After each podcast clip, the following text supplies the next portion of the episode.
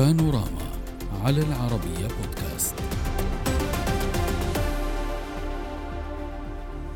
الاتفاق على استئناف العلاقات بين السعودية وإيران بعد محادثات أجريت في بكين تأتي بعد سبع سنوات من قطع رياض العلاقات الدبلوماسية بطهران بعد هجوم على السفارة السعودية في العاصمة الإيرانية طهران والقنصلية في مدينة مشهد في يناير من سنة 2016 حينها دعت الرياض البعثة الدبلوماسية الإيرانية المتواجدة على أراضيها لمغادرة البلاد خلال 48 ساعة معتبرة الاعتداء على السفارة والقنصلية السعوديتين في إيران يشكل انتهاكا صارخا لكافة الاتفاقيات والمواثيق والمعاهدات الدولية. وموضحة أن تاريخ إيران مليء بالتدخلات السلبية والعدوانية في الشؤون العربية ودائما ما يصاحبه الخراب والدمار. نناقش هذا الموضوع مع ضيوفنا من القاهرة السفير نبيل فهمي وزير الخارجية سابقا من الرياض جاسر الجاسر الكاتب الصحفي ومن واشنطن الدكتور حسن هاشميان الأكاديمي والباحث في الشأن الإيراني. أهلا بكم ضيوفي الكرام وسأبدأ معك معالي السفير فهمي. في الواقع نحن انطلقنا بالتذكير لماذا انقطعت هذه العلاقة في 2016 على إثر الهجوم على السفارة والقنصلية السعوديتين اليوم في هذه الاتفاقية الجديدة إيران تتعهد بحماية كل المنشآت الدبلوماسية السعودية في الداخل الإيراني. هذه الجزئية تأتي ضمن اتفاق أكبر كما تعلمون حضراتكم وهي اتفاقية التعاون الأمني التي تشمل العديد من النقاط الأخرى من بينها مكافحة الجريمة الإرهاب غسيل الأموال مراقبة الحدود البحرية والمياه الإقليمية.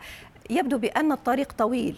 هل تعتقد بأن إيران جاهزة لإحياء مثل هكذا اتفاقية؟ أعتقد إن ما تم ما أعلن عنه مفيد وإيجابي للغالبية العظمى من دول العالم وخاصة في الشرق الأوسط فيما عدا دولة واحدة.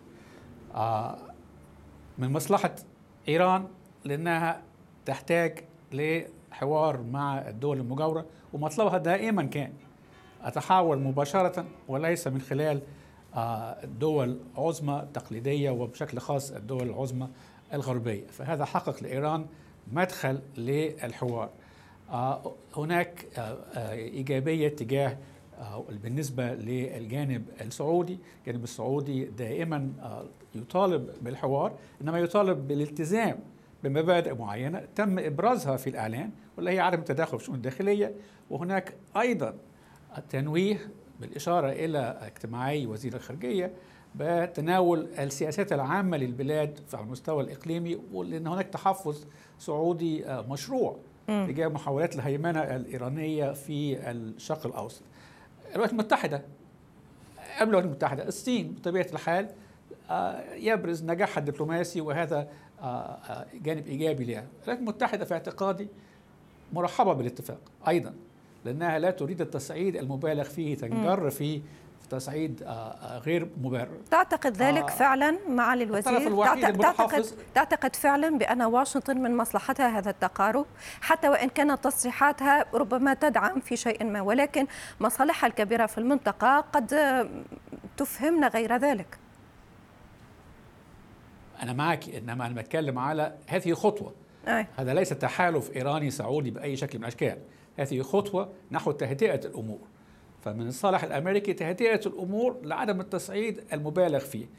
آه الخطوة الثانية لها تقييم آخر.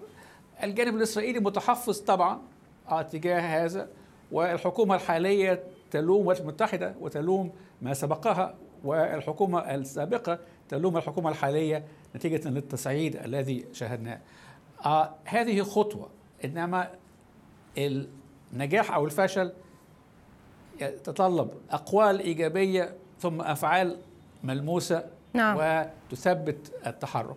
فأنا أؤيد بالتأكيد هذا الإعلان وأؤيد التدرج المطروح فيه دون مبالغة. لا لا أقلل على الإطلاق من صعوبة النجاح الكامل. أعتقد أنه سيستغرق وقتا طويلا وإنما هي خطوة إيجابية ومفيدة آه، للأطراف الثلاث بالتحديد. نعم آه، دكتور هاشميان والاستقرار الشرق الأوسط. صحيح أكيد أكيد آه، مع الوزير. دكتور هاشميان اليوم ونحن نتحدث هناك أمر واقع لا يمكن إخفاؤه فرضته إيران. هناك هيمنة على عدة دول حتى وإن كانت هذه الدول ترفض طبعا احتراما لسيادتها ترفض أن يقال بأن هناك هيمنة إيرانية ولكن إيران نفسها تقول ذلك، إيران نفسها تصرح بأنها تتدخل وتؤثر. هيمنتها قدرتها هذه تمكنها من السيطرة على ملفات عديدة. كيف لإيران أن تنسحب أو أن تتراجع عن هذه الهيمنة لصالح إحياء تعاون أمني بأي ثمن؟ ما الذي سيدفعه لذلك؟ اولا هذه الهيمنة لم تعطي شيئا للمصالح الوطنية الإيرانية، طبعا أعطت لي الشعارات والإيديولوجية الحاكمة نقاط ولكن آه، كانت مكلفة جدا آه، سياسيا دبلوماسيا اقتصاديا للشعب الإيراني. ولذلك أنا أعتقد أن آه، في حتى في زمن الهيمنة وحتى في زمن أن هناك كان بعض الجنرالات في الحرس وبعض المسؤولين المتطرفين في إيران كانوا يتباهوا بهذه الهيمنة هناك كانت معارضة قويه من داخل بعض الأجنحة ومن داخل بعض التيارات في داخل إيران أما تيار اصلاحي أم براغماتي وكان يحذر من هذه الموضوع. اولا لم تأتي بنتيجة نهائية يعني إيران لا تستطيع اطلاقا وابدا أن تهيمن مطلقا على هذه المنطقة بشكل كامل ونهائي بل هي في الطريق الهيمنة وعليها أن تدفع ثمن جدا غالي لهذه آه، المحاولات ولهذه الحركات. وكان هناك صراع دائما بين آه، موالين ما يسمونه في داخل إيران بالميدان أو ساحة المعركة.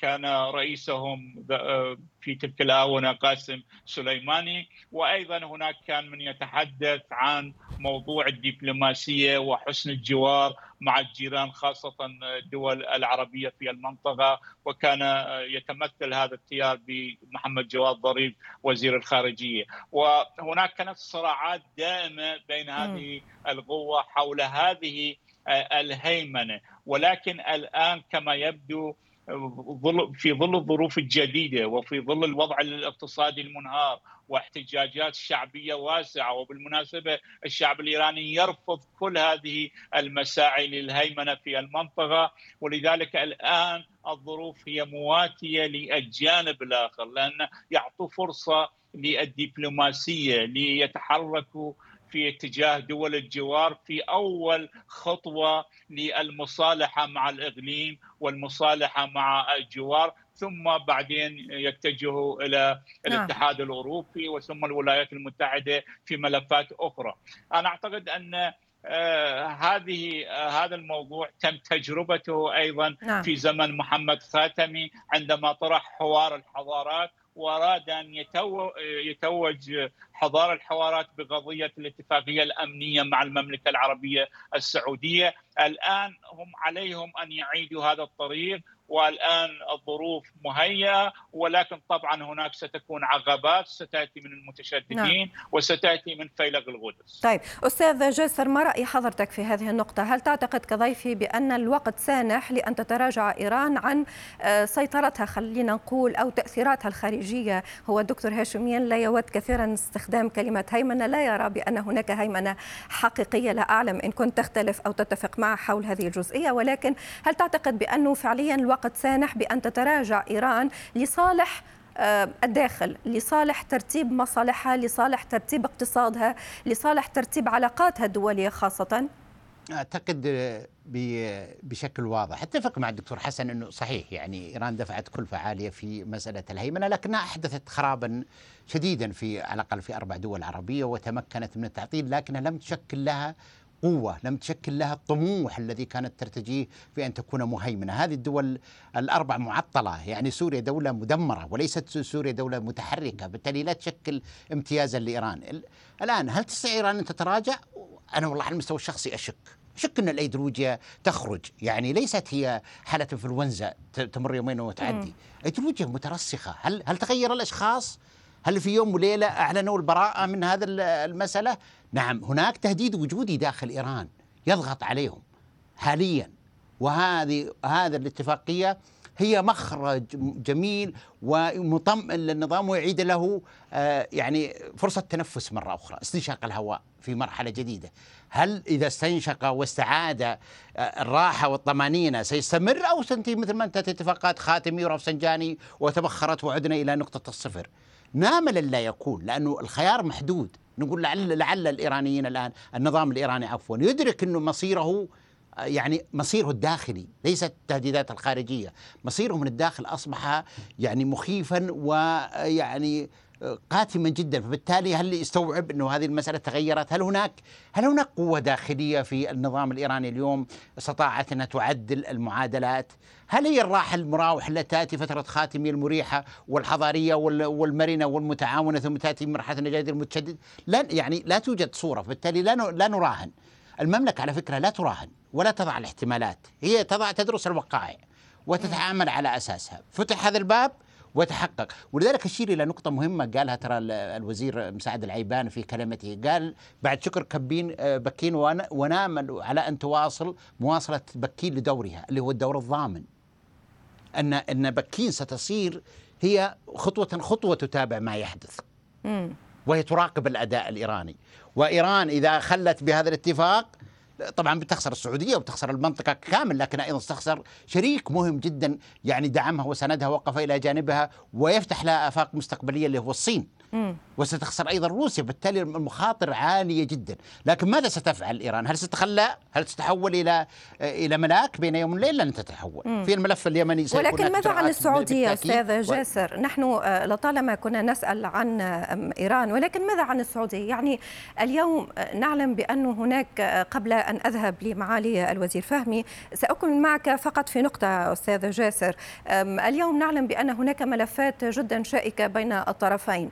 آه، ونعلم بأنه أول إخفاق إن صح التعبير أو أول عدم القدرة على استكمال بناء هذه الثقة قد ينهار على إثره أو تنهار هذه الاتفاقية الجد مهمة السعودية هل تفكر على المدى البعيد بمعنى أنها هل يمكن المملكة العربية السعودية أن تتنازل عن بعض الملفات أو أجزاء من ملفات لحسابات أخرى لحسابات قادمة تعتقد؟ لا لا أعتقد إن لا يمكن للمملكة أن تتنازل بمعنى إنه إذا إذا كانت تتحدثين عن تسويات أو صفقات. انت يعني تتساهل. خليني اليمن خليني خليني أقول لك أنا أن تتساهل مش أن تتنازل أن تتساهل. أن تتساهل يعني أن تمرر إيه بعض النقاط لصالح مثلا مدى متوسط إلى بعيد. لا في إشكالات صعبة. نقول إنه معالجة الميليشيات في العراق تتطلب وقت طويل وتتطلب جهدا أيضا حكوميا. هناك ملفات طويلة آه، شائكة ومعقدة ولن تتخلى إيران بيوم وليلة لكن تعيد ترتيبها بشكل يضمن إنه تحقيق الاستقرار وعدم التدخل في سياده الدول. ترى هذه النقطة الوحيدة التي نص عليها البيان اللي هو عدم التدخل في سياده الدول وشؤونها الداخلية. والدول لا يقصد المملكة فقط تقصد المنطقة ككل. فإيران هل استوقف إيران عن التدخل في الشان البحريني؟ هذا خطوة ضرورية، هل نعم. سيتم معالجة الملف اليمني بشكل عاجل؟ هذه خطوة ضرورية، ندخل في الملفات التي أكثر تعقيدا وشائكا وبالتالي هذا شان الدول، شان العراق، شان سوريا، شان لبنان، لكن إن تعمل إيران على أن تنسحب ولا تكون عاملا سلبيا ومن خلال التواصل، بالتالي إحنا ندخل الآن في مرحلة تمحيص، هذه هذه الشهرين آه، فترة امتحان، حصة امتحان. نتيجتها تطلع إذا كانت نتيجتها إيجابية فتحت السفارات وبوشر العمل. وإذا كانت نتيجتها سلبية أو مرت بانتكاسات فيعني ندخل في مرحلة أخرى من الاحتمالات والتخرصات والإجراءات الأخرى. نعم واضح. أود شكركم جزيل. الشكر على الحضور ومشاركتنا. هذا نقاش من القاهرة سفير نبيل فهمي وزير الخارجية السابق من الرياض جاسر الجاسر الكاتب الصحفي ومن واشنطن دكتور حسن هاشميان الأكاديمي والباحث في الشأن الإيراني. شكرا لكم. السلام عليكم.